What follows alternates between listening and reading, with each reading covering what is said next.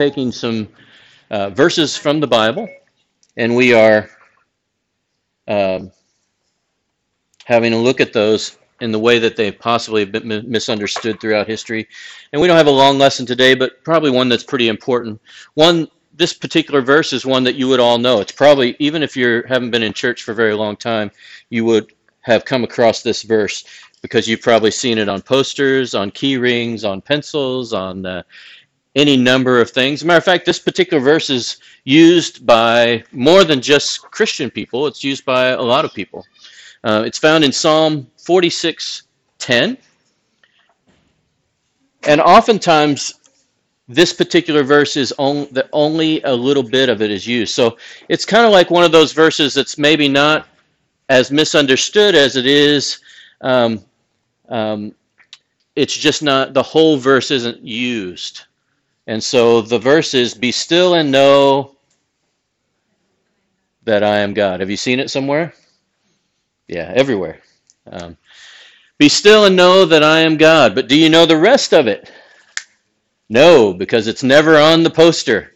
Um, it's not listed.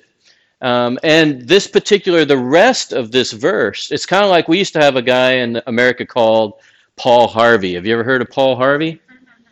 Okay, Paul Harvey was a guy who came on the radio and he had this show called The Rest of the Story. And he would tell this story and you get kind of the gist of this story and then he'd lay it on you with, with this surprise ending at the end and you, you, you'd be kind of hooked. Um, he had a long, long career on the radio and uh, uh, that was the name of his his little program was called The Rest of I'm Paul Harvey and there's the rest of the story. That was his tagline. And um, that this verse is really a lot like that. It's be still and know that I am God, but there's something after it that gives it a real context and meaning. And so we're going to go through that a little bit today. So really, you know, this is on coffee mugs, desktop screensavers. Um, you know, all over the place, paintings with a mountain scene on the back. Have you ever seen that? Be still and know that I am God. You kind of see that all, all over the place. Um, it's uh, this particular verse is everywhere. So the general justice that we can provide for this verse is actually quoting the whole thing. You know, uh, it's it's good to have part of it, but it really only gives you just a hint of what that's about. Um, I told you that other other religions use this verse uh, because they they have this idea that they want to achieve this uh, calm and peaceful uh, serenity, uh, to empty one's mind and become totally still and one with the world. Uh, that's an Eastern mysticism kind of philosophy, and they use this verse too. Um, but that's not quite what this verse is actually talking about. Um, the, the best justice that we can give to it is actually reading the rest of the verse and kind of get an idea of what this verse is really talking about. Um, let me read it for you. Be still and know that I am God. I will be exalted among the nations. I will be exalted in all the earth. So let me see if I can give you a, a simple English version of this verse. Basically, God is saying, stand back and watch me work. That's completely different than be still and know that I am God, isn't it? Because be still and know that I'm God gives you this, oh, I've, I've got to be totally still. I can't do anything. I've got to just be one with the world. And really, this verse is saying, stand back, just stand back. You take a little time off, wait a little bit, and watch me work because I will be exalted. No matter what you want, I will be exalted. Whether you want to participate or not, I will be exalted. I will be exalted among the nations. I will be exalted in the whole earth. Kind of a different meaning to that verse, isn't it? Than what we would typically think of. As his people, we can rest in the truth that he will be exalted in the nations across the whole earth. There's, there's nothing that can stop God from accomplishing his will. Nothing. Now, you can be a part of that if you want. But if you're not a part of it, he's still going to accomplish his will. He will accomplish. He will be exalted in the nation and all throughout the earth, whether we're a part of it or not. Everything God does and he says is intentional, and it is with perfect timing that he achieves his will. Perfect timing. Not our timing, but always his timing. And that isn't always something that happens in a hurry. If you've been a Christian for very long, um, you've experienced God's delays, um, haven't you? If you've been a Christian for a while, you understand that His timing oftentimes takes longer than ours. David wrote these words. He said, I am weary with my crying. My throat is parched. My eyes fail when I wait for my God. Psalm 69 3. Sounds like he was waiting a bit, wasn't it? Psalm 62 1 says, My soul waits in silence for God only. From him is my salvation. Waiting is especially difficult, especially in the light of the short lives that we live. Matter of fact, we have a really hard time waiting for things. Um, the more our society moves forward, the less patient, the less content, our society becomes. And we have a hard time waiting. Raise your hand. Have you had a hard time waiting at any point in your life? Yeah, we do. We have a really difficult time with it. I'm in my 50s, and it's amazing to me that all my children are grown. That just blows my mind. That now they're having children of their own. I still feel in my heart that I should be in my 20s and my 30s.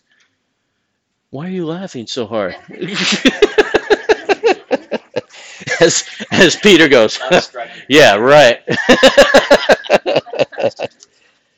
I wonder how all of those years just flew by. I mean, just flew by. And if you're young here today, you need to understand that life does that. It flies by. It is short and it is hard to wait. It's difficult when the Lord makes you wait on certain things. There's so many lessons though that we can learn from our times of waiting for God's timing and his delay. I'd like to focus just on one point today. Just one thing, the true meaning of this verse. And you might want to take this in your notes so you can refer back to it later. But God uses his delays to teach us to trust Him more fully. That's the one impact lesson that you need to get out of this verse. Is that God, when God delays, we learn to trust Him more by allowing Him to build that faith and trust in us more fully. That's what this verse is teaching us. He says, Be still, wait, wait and know and see me work. Just wait. You don't have to control this all yourself. Just wait. I will help you. I will guide you. But oftentimes we take the reins in our own hands and we just say, Oh, I'm going for it. And I know what's best for me. I know what I feel is the best thing for me. And I know my passions and my feelings and my emotions. And, and I know, I know what's best. Just four four little uh, things that you need to remember to try and help you build this trust. We'll go over those in a second. When you look in the Bible, do you see anybody that had to wait on God? What about David, the guy who wrote the psalm that we just read? How his his throat was parched, his eyes were like red because he'd been crying and so emotional about having to wait on God. How, how long I, I, I said to Katie on the way to church this morning, I said, look in the look it up to, and, and see how many years David had to wait between being told that he was going to be the king of Israel, between being the king of Israel, and how long was it? You remember? Over 20 years. God had told him, You will be king of Israel. As a young teen. Not not much older than you. He was anointed king. He, you know, he, he, they were t- he was told, you will be king of Israel. But yet he had to wait over 20 years to be that king. It's a lot of waiting. No wonder his eyes were so red and runny. No wonder his throat was parched for crying out to God because he had to wait on God. What about what about Noah? Noah was told to build the ark. You know how long it was between the time that he was told to build the ark then he accomplished building the ark to wait on God? The estimates are between 60 and 70 years. It's not like Evan Almighty or whatever's that. What's that? Uh, the movie. He gets it done in like three weeks on the sh- on the movie, right? But he does have the animals' help. That's true. So, but it's it's a long time, isn't it? How much faith getting up every day for 60, 70 years going, God said it was going to rain. I guess I better hit some ha- hit some nails today because he said it's going to rain. I would have quit a long time before that. I might have put in 20 years. But 70 years? That's a long time to wait. What about Abraham? Abraham was promised a son. He was promised a son, and how long did he wait until he got it? Over, over 25 years. He was 70 when God said you're going to have a son. He didn't have any children, did he? And Sarah did what? His his partner, his wife, she she laughed. Am I really going to have a son? I'm too old for that stuff. But yet later on, when they were almost 100 years old, they had Isaac. Over 20 years they had to wait. So this idea that God uses his delays to teach us to trust him it's all over the Bible. If you look at all the Bible characters, a lot of them had to wait. And yet sometimes we won't even wait a week or a month or even a year to allow God to make it just right so His timing is perfect for us. Oftentimes we won't wait. Here's some, here's some ways that you can begin to develop this character quality in your heart. When God says for us to wait, we have to trust Him by submitting our agenda to His agenda. There's nothing wrong with desiring things, and there's nothing wrong for hoping things for your future. We all should dream about what God may do through us in the future. We all have those hopes of how He'll work. But we should plan as much as we're able by setting godly goals for our lives, not our goals for our lives. After all the planning and the goal setting are done, you know, we know where we want to go. But after all of that's done, all of that's finished, we need to be humble enough to, to, to bow before God and say, These are my plans, Lord, but if you have different plans, I'm open to those and I will follow you whatever whatever your plans are. So it's it's just like Jesus prayed in the garden, right? Lord, not my will but but your will. That's right. Lord, not my will, but but your will be done in my life. I trust what you're saying when you say that is I trust your agenda. I trust your plan better than I trust my own plan. You may have your own plan, but be humble enough, be humble enough to set aside your plan and say, well, whatever God would want here. It's more important that I follow God than I follow myself. Right? So when God delays, you have to be you have to trust him by submitting our agendas to him and allowing him to guide us. Uh, secondly, when God tells us to wait, we have to trust Him to accomplish His will through us by His power. God wants us to trust Him when it seems as if some evil people are blocking our ability to move forward. We usually don't understand the reason for God's delays. Sometimes we think, why is He waiting? Why is He waiting so long? But we need to know and trust that He knows what is going on that he has everything under control, and that he is not frustrated in the least by the whims of other people who are trying to attack you. What that means is we have to trust Him to accomplish His will despite opposition, anybody else around us that's trying to attack us or trying to uh, destroy us or discourage us. Because oftentimes we live our lives according to who? What other people think of us. And the moment someone changes the way that they feel about us, what do we do? We qu- start to question ourselves. We start to say, well, am I really going down the right path? Or am I really doing the right thing? Maybe they're right. You have to trust that God knows what He's doing. And no matter who attacks you, no matter what they say, you need to trust that He knows what's best for you and that you will be able to follow Him and trust Him to know that that's true. I say this to my students all the time. Matter of fact, I had two or three students this week that came in my office and they were crying because someone called them a name. Now, you don't think that that's a big deal, but for a year four student, that's a big deal, right? So they come in, they're crying. This person keeps calling me this name. I know I'm not that, but it, it makes me feel bad every time they call me this name. And so I'm trying to help them learn this lesson that I'm saying to you right now. This idea that don't give other people the power to control how you follow God and how you live your life. Why are why do we do that? We give other people that power. Don't do that. It's not right. Don't allow other students or other adults or other people at your work or in your schools, don't give them power to, to make you feel a certain way.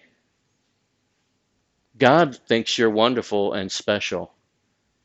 And that's what I told this, these kids today. You are fearfully and wonderfully made. You are made and created in the image of God. And no matter what somebody tells you you are, don't give them power to make you feel any less than that. And that's what this point is. Trust that God knows what He's doing. Allow Him to fight those battles for you. Don't give other people power. Thirdly, when God makes you wait, we have to trust in Him, not our circumstances. This is a big one. Because we live life according to our circumstances, unfortunately because we define our life based on our how much money we've got. We define our life how much uh, good stuff is happening in our life rather than how much bad stuff is happening. Because when all the bad stuff is happening in your life, you go, "What? My life sucks. Can't believe it. All this bad stuff coming down on me. Okay, can't believe my life is is so bad." Well,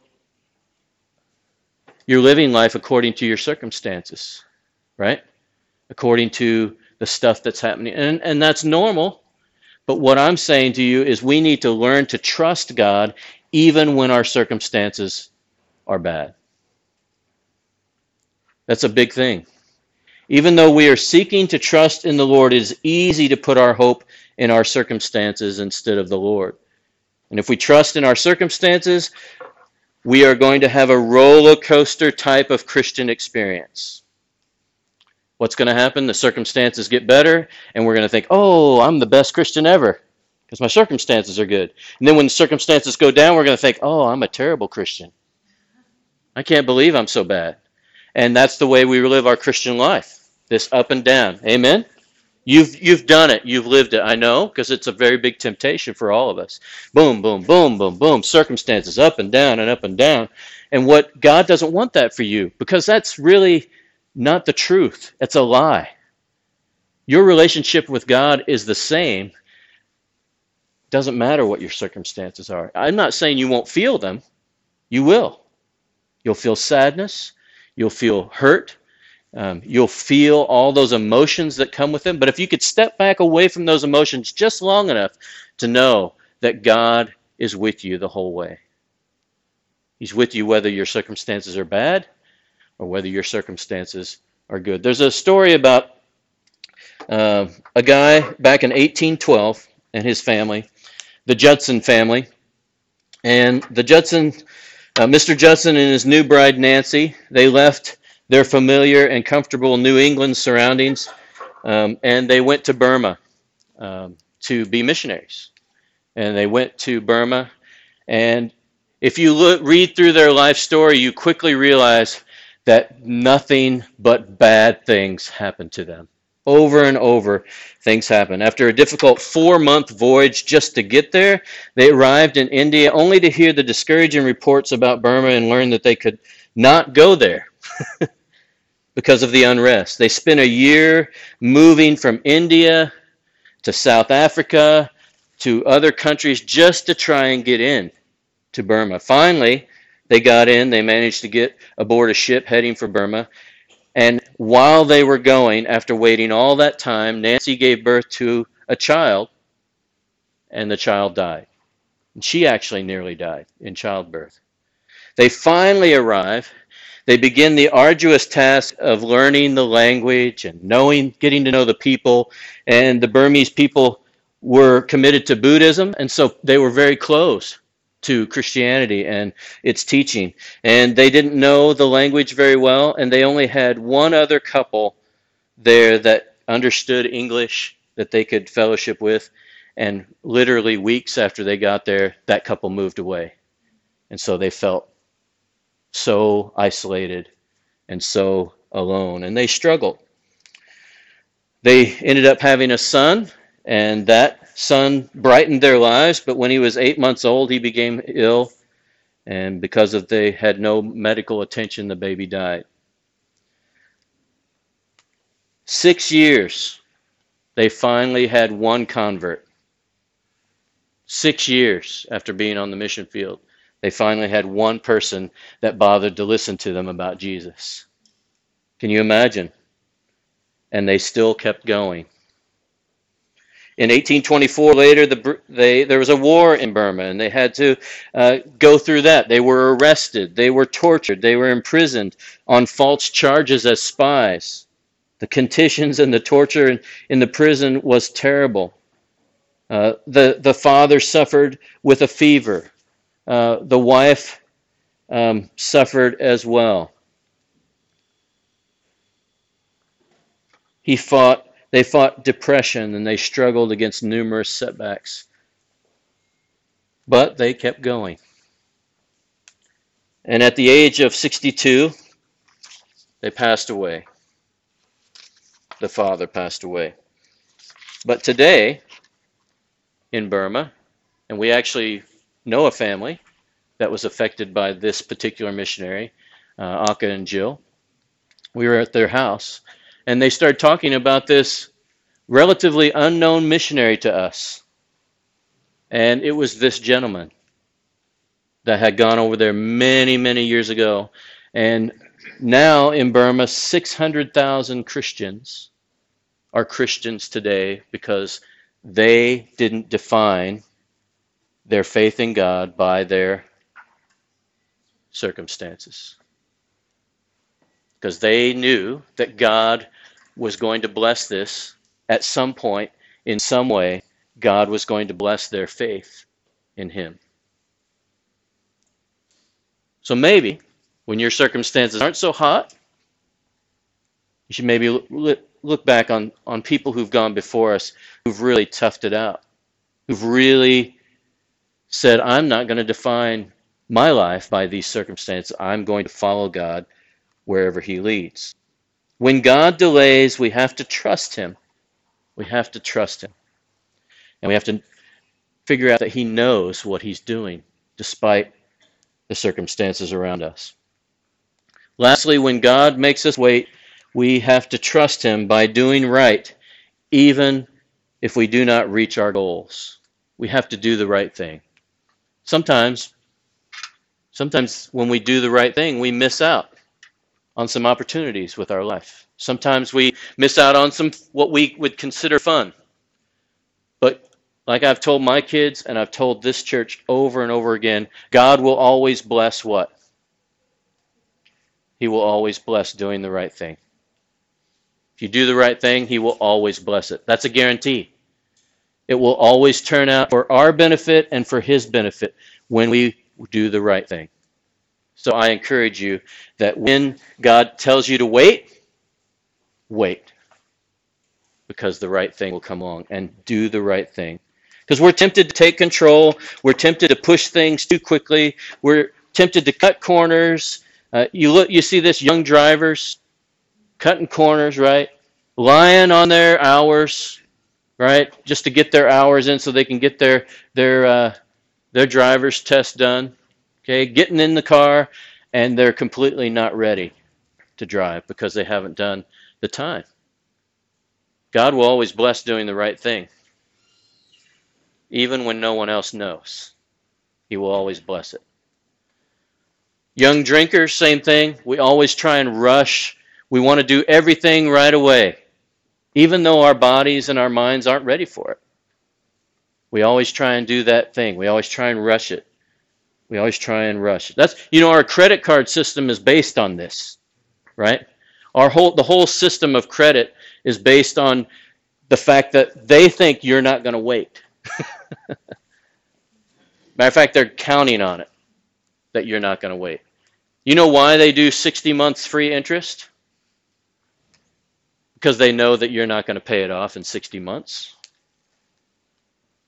They figure that we're going to get some interest eventually of it. They, they're counting on that.